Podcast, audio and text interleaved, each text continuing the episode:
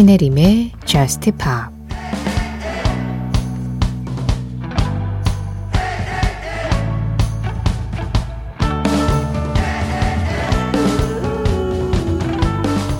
혁명이 은쟁반에 떨어질 내 목을 기다리고 있어. 외줄에 매달린 꼭두각시 신세라면 누가 왕이 되고 싶어 할까?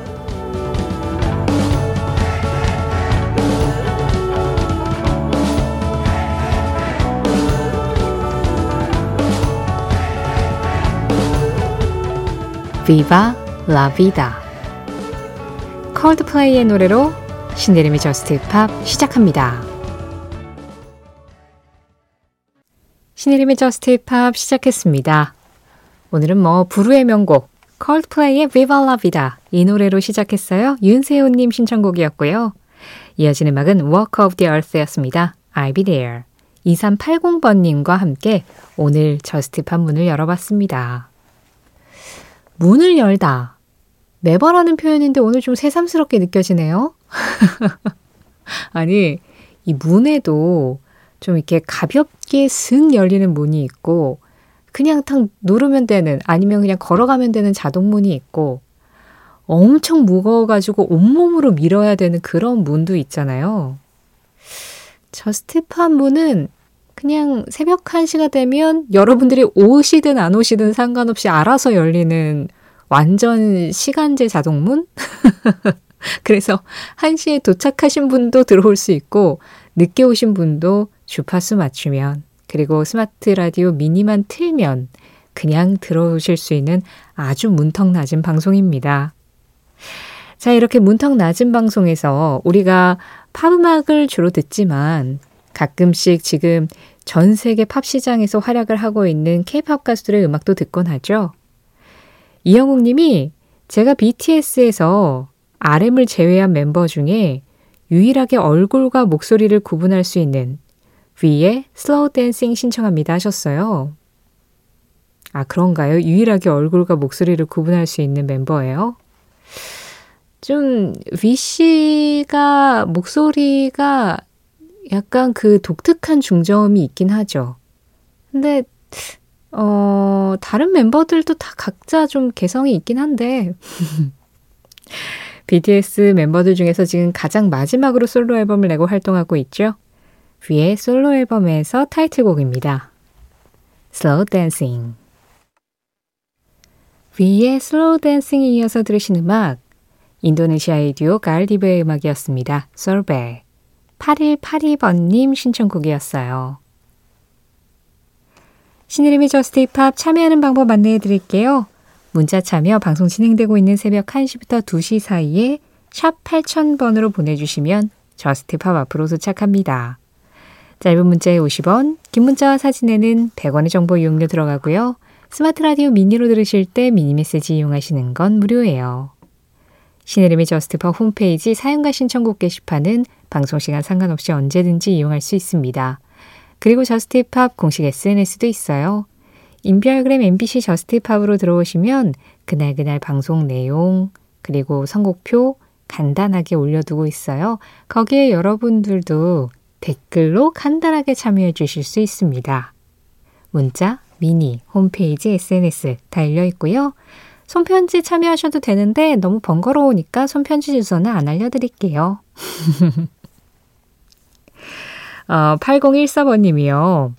8014번님이 예전에 한번 그 미카랑 누구랑 불렀는지 모르겠는데 파퓰러인가 파퓰러송인가 그 노래 들려주세요 하셔가지고 제가 미카와 아리아나 그란데의 파퓰러송을 전해드린 적이 있었거든요. 그랬더니요. 이번에는 가수가 누군지 기억이 안 나요. 매번 신세져서 죄송합니다. 제가 중학생인데 screen time 때문에 검색을 할 수가 없어요. Hold Tight 신청합니다 하셨어요. 아니, 이게 왜 신세지는 일이에요? 가수 기억이 안 날 수도 있죠. 그리고 뭐 가수가 누군지 제목이 뭔지 기억 안 나도 그 찾아드리는 일도 제가 해요. 걱정하지 마세요. 그게 제 직업입니다. 편하게 글 남겨주시면 뭐 한글로 쓰시든 그냥 막 힌트만 던져주시든 제가 어떻게든 찰떡같이 알아서 전해드리려고 노력할게요. 그렇게까지 죄송합니다 하실 일은 아니에요. 아, 8014번님은 중학생이셨군요. 스크린 타임이라는 게 그게 뭐 시간이 정해져 있어서 너무 늦은 시간에 휴대전화가 뭐 인터넷이 안 되고 그런 거 이야기하는 거죠. 와, 그런 와중에 이 시간에 Just Pop을 듣고 있다고요? 어쩌면은 인터넷을 못 하시기 때문에 Just Pop을 듣는 걸 수도 있는데 이게 장점인지 단점인지 모르겠는데 어쨌든 학창 시절에 듣는 새벽 라디오 그 맛은 정말 오랜 시간이 지나도 잊혀지지가 않죠. 그래서 제가 8014번님이 부탁하시는 건 정말 기꺼운 마음으로 뭐든지 다 들어드릴 수 있어요. 걱정하지 마시고 듣고 싶은 음악 있으시면 언제든지 보내주세요. 그리고 말씀하신 Hold Tight. 아마도 저스틴 비버의 음악이 아닐까 합니다. 저스틴 비버가 2013년에 발표했었던 디지털 싱글이었는데요. 혹시 이 노래가 아니면 어, 음악 들어봤는데 제가 찾던 그 목소리가 아니에요 라고 다시 한번 글 남겨주세요. 우리 중학생 청취자 8014번님 신청곡입니다. 저스틴 비버, Tight.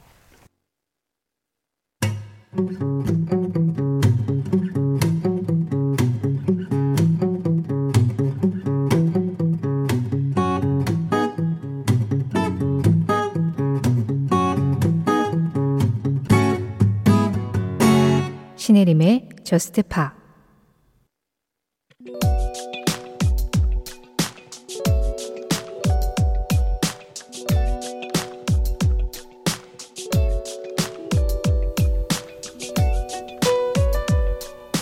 (1974년 9월 14일) 이날 빌보드 싱글 차트 1위에 오른 노래는 에릭 클랩튼의 I Shot the Sheriff였다. 이 곡은 자메이카 레게 뮤지션 맘말리의 원곡을 리메이크한 노래로 에릭 클랩튼이 본격적으로 도전한 정식 레게 음악이었다. 이 노래 이전에 레게라는 장르로 처음 빌보드 싱글 차트 1위를 한 곡은 1972년 자니 내쉬의 I Can See Clearly Now. 이 곡 덕분에 자메이카에서 발원한 레게라는 장르에 대해 관심이 높아져 가고 있던 가운데 에릭 클랩튼이 만말리의 곡을 히트시키면서 그 관심에 본격적으로 불이 붙기 시작했다. 이후 폴 사이먼, 클래쉬, 이글스, 폴리스, 맨 앳 워크, 쉐기 등 많은 뮤지션들이 박자의 강세가 뒤에 놓이는 레게 리듬을 앞다투어 시도했고 밥 말리를 비롯한 자메이카 출신의 레게 뮤지션들이 팝 음악의 중심에서 사랑을 받을 수 있었다. 하나의 새로운 장르가 알려지는 데 결정적인 역할을 했던 노래. 에릭 클랩튼의 I Shot the Sheriff가 해낸 일이었다.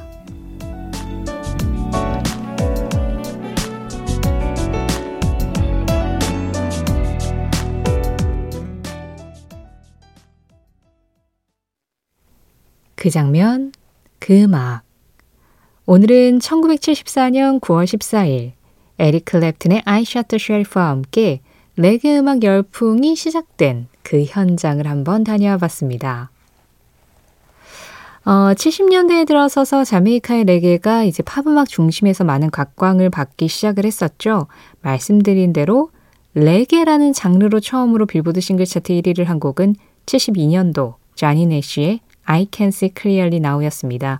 나중에 90년대 이제 쿨러닝의 지미 클리프 버전으로 사용이 됐었던 그 노래의 원곡이죠. 그리고 이제 그때부터 밥 말리라는 이 레게의 뭐 대표격인 이 뮤지션도 서서히 알려지고 있었던 상황인데 많은 새로운 장르의 음악들이 그렇듯이 처음에는 음악인들 그리고 음악 관계자들을 중심으로 주목을 받기 시작해요. 어, 저 자메이카 레게 리듬이 굉장히 매력적이다. 저런 거 한번 시도해보면 좋겠다. 그러다가 그런 장르를 딱 이렇게 크게 알린 노래가 한 곡이 탕 생기면 그때부터 급속도로 유행의 판도가 확 바뀌는데 그 판도가 바뀌는 데 결정적인 역할을 했었던 노래가 에릭 클랩튼의 I Shot the Sheriff라고 많은 기록들이 남아 있습니다. 이 노래는 말씀드린 대로 만말리의 원곡을 리메이크를 한 곡이었는데요. 이 노래가 74년도에 빌보드 싱글 차트 1위를 한 이후로 정말 다양한 많은 가수들이 이 레게를 정통으로 하거나 아니면 레게 리듬을 차용한 그런 노래들을 많이 선보였었죠. 왜 예를 들어서 그 브라질의 보사노바 같은 경우에도 그 전까지 그냥 브라질에서 서서히 태동을 하고 있었던 장르였는데 스탄 게츠하고 후앙 질베르토가 발표했었던 게츠 앤 질베르토라는 앨범이 나오면서 이제 전 세계적으로 유행을 하는 하나의 장르이자 리듬으로 딱 자리를 잡았잖아요. 뭐 비슷한 역할을 한 게 이 레게에서는 에릭 클랩튼의 노래였다라고 말씀을 드릴 수 있을 것 같은데요. 이 노래 원곡 잠깐 한번 들어볼까요? 사실 앞선 음악은 에릭 클랩튼의 기타 플레이도 굉장히 좀 절묘하게 많이 섞인 버전이었는데 원곡은 이랬습니다.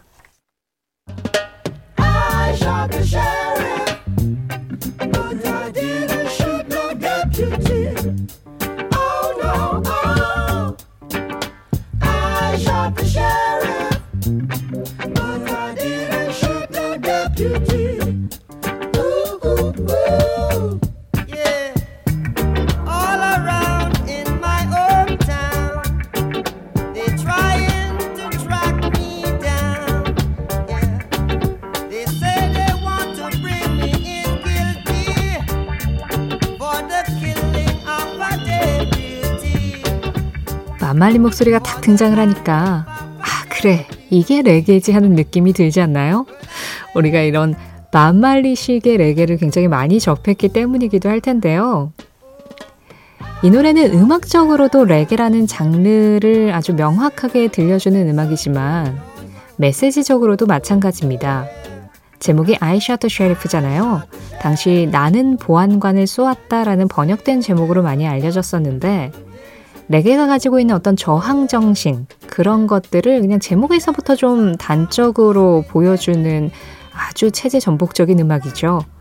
그런데 어떻게 보면은 상당히 좀 위험하게 느껴질 수 있는 이 음악을 당시 팝음악계에서 굉장히 크게 자리를 잡고 있고 이미 인정을 받았던 에릭 클랩튼이 리메이크를 하면서 레게라는 음악이 가지고 있는 그 메시지적인 정신까지 좀 더 크게 알렸다는 그런 파급력을 보여줬다는 점에 있어서 에릭 클랩튼의 리메이크 버전이 굉장히 좀 중요한 역할을 했다라고 또 이야기를 할 수 있습니다. 그 장면 그 음악 오늘은 레게 음악 열풍이 시작됐었던 70년대로 한번 돌아가 봤었는데요. The Sheriff, 에릭 클랩튼 버전 그리고 원곡인 밥 말리 앤 더 웨일러스의 버전도 함께 들어봤습니다.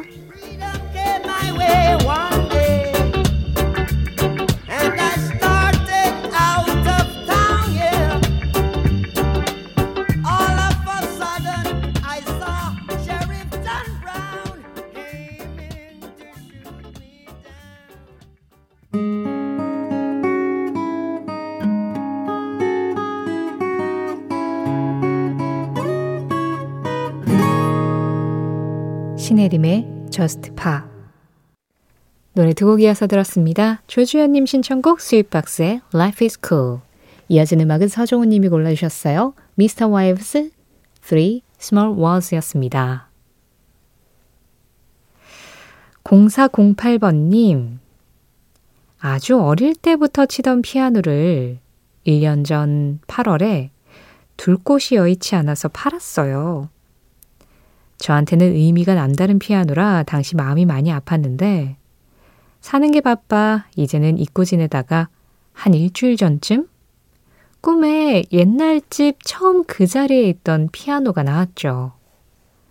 피아노가 많이 망가져 있어서 마음이 또 아팠고요. 당시 현실에서 좀 안 좋은 일이 있을 뻔했는데 피아노가 저 대신 액땜을 해주러 꿈에 나온 것 같기도 해서 더 미안했어요 하셨어요. 그 0408번님이 그 피아노에 진짜 얼마나 많은 애정을 가지고 계셨는지가 이 글에서 너무 고스란히 느껴집니다.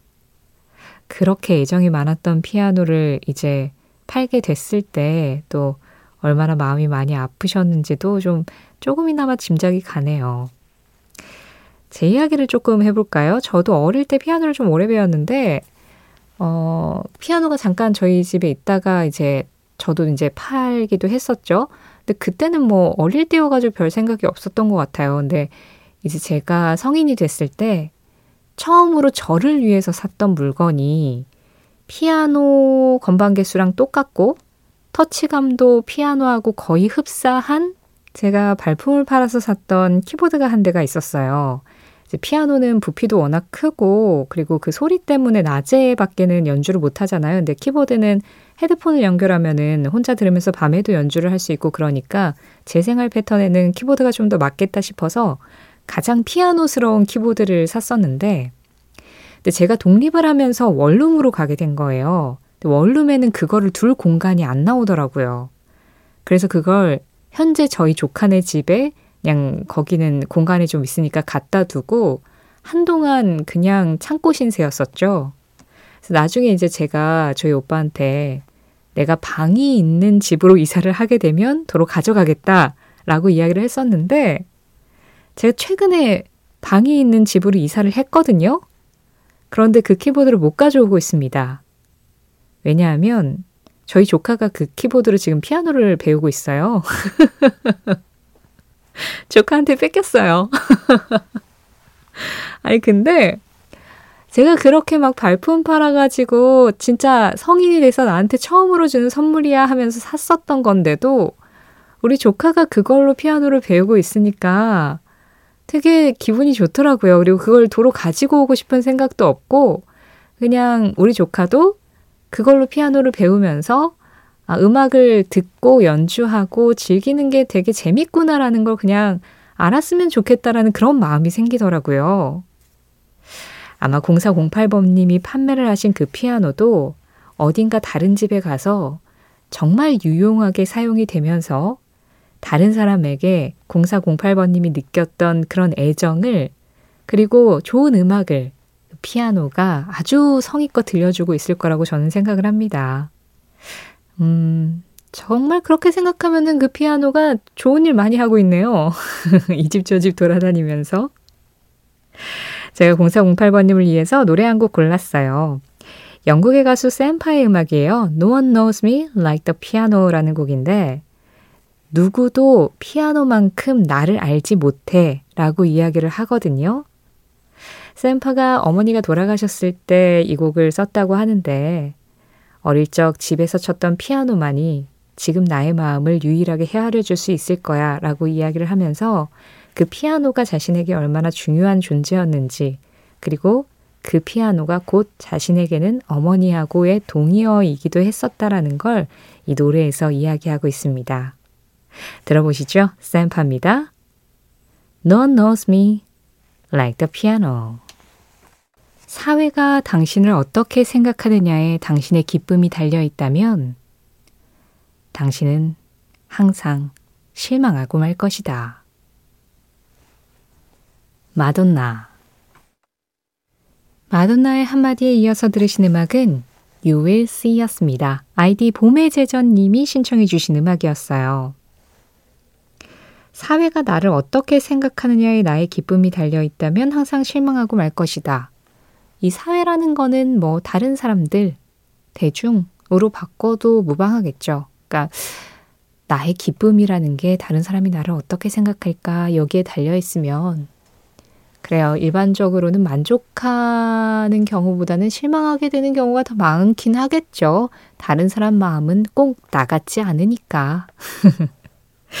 나의 기쁨은 나에게 달려 있는 걸로 오늘 전해드린 마돈나의 한마디는 신혜림의 JUST POP 공식 SNS, 인별그램 MBC JUST POP에서 이미지로 확인할 수도 있습니다. JUST POP 이제 마지막 곡 전해드리고 인사드릴 시간이네요. 오늘 끝곡은 이동은 님이 신청해 주셨습니다. 앱삼의 신곡이에요.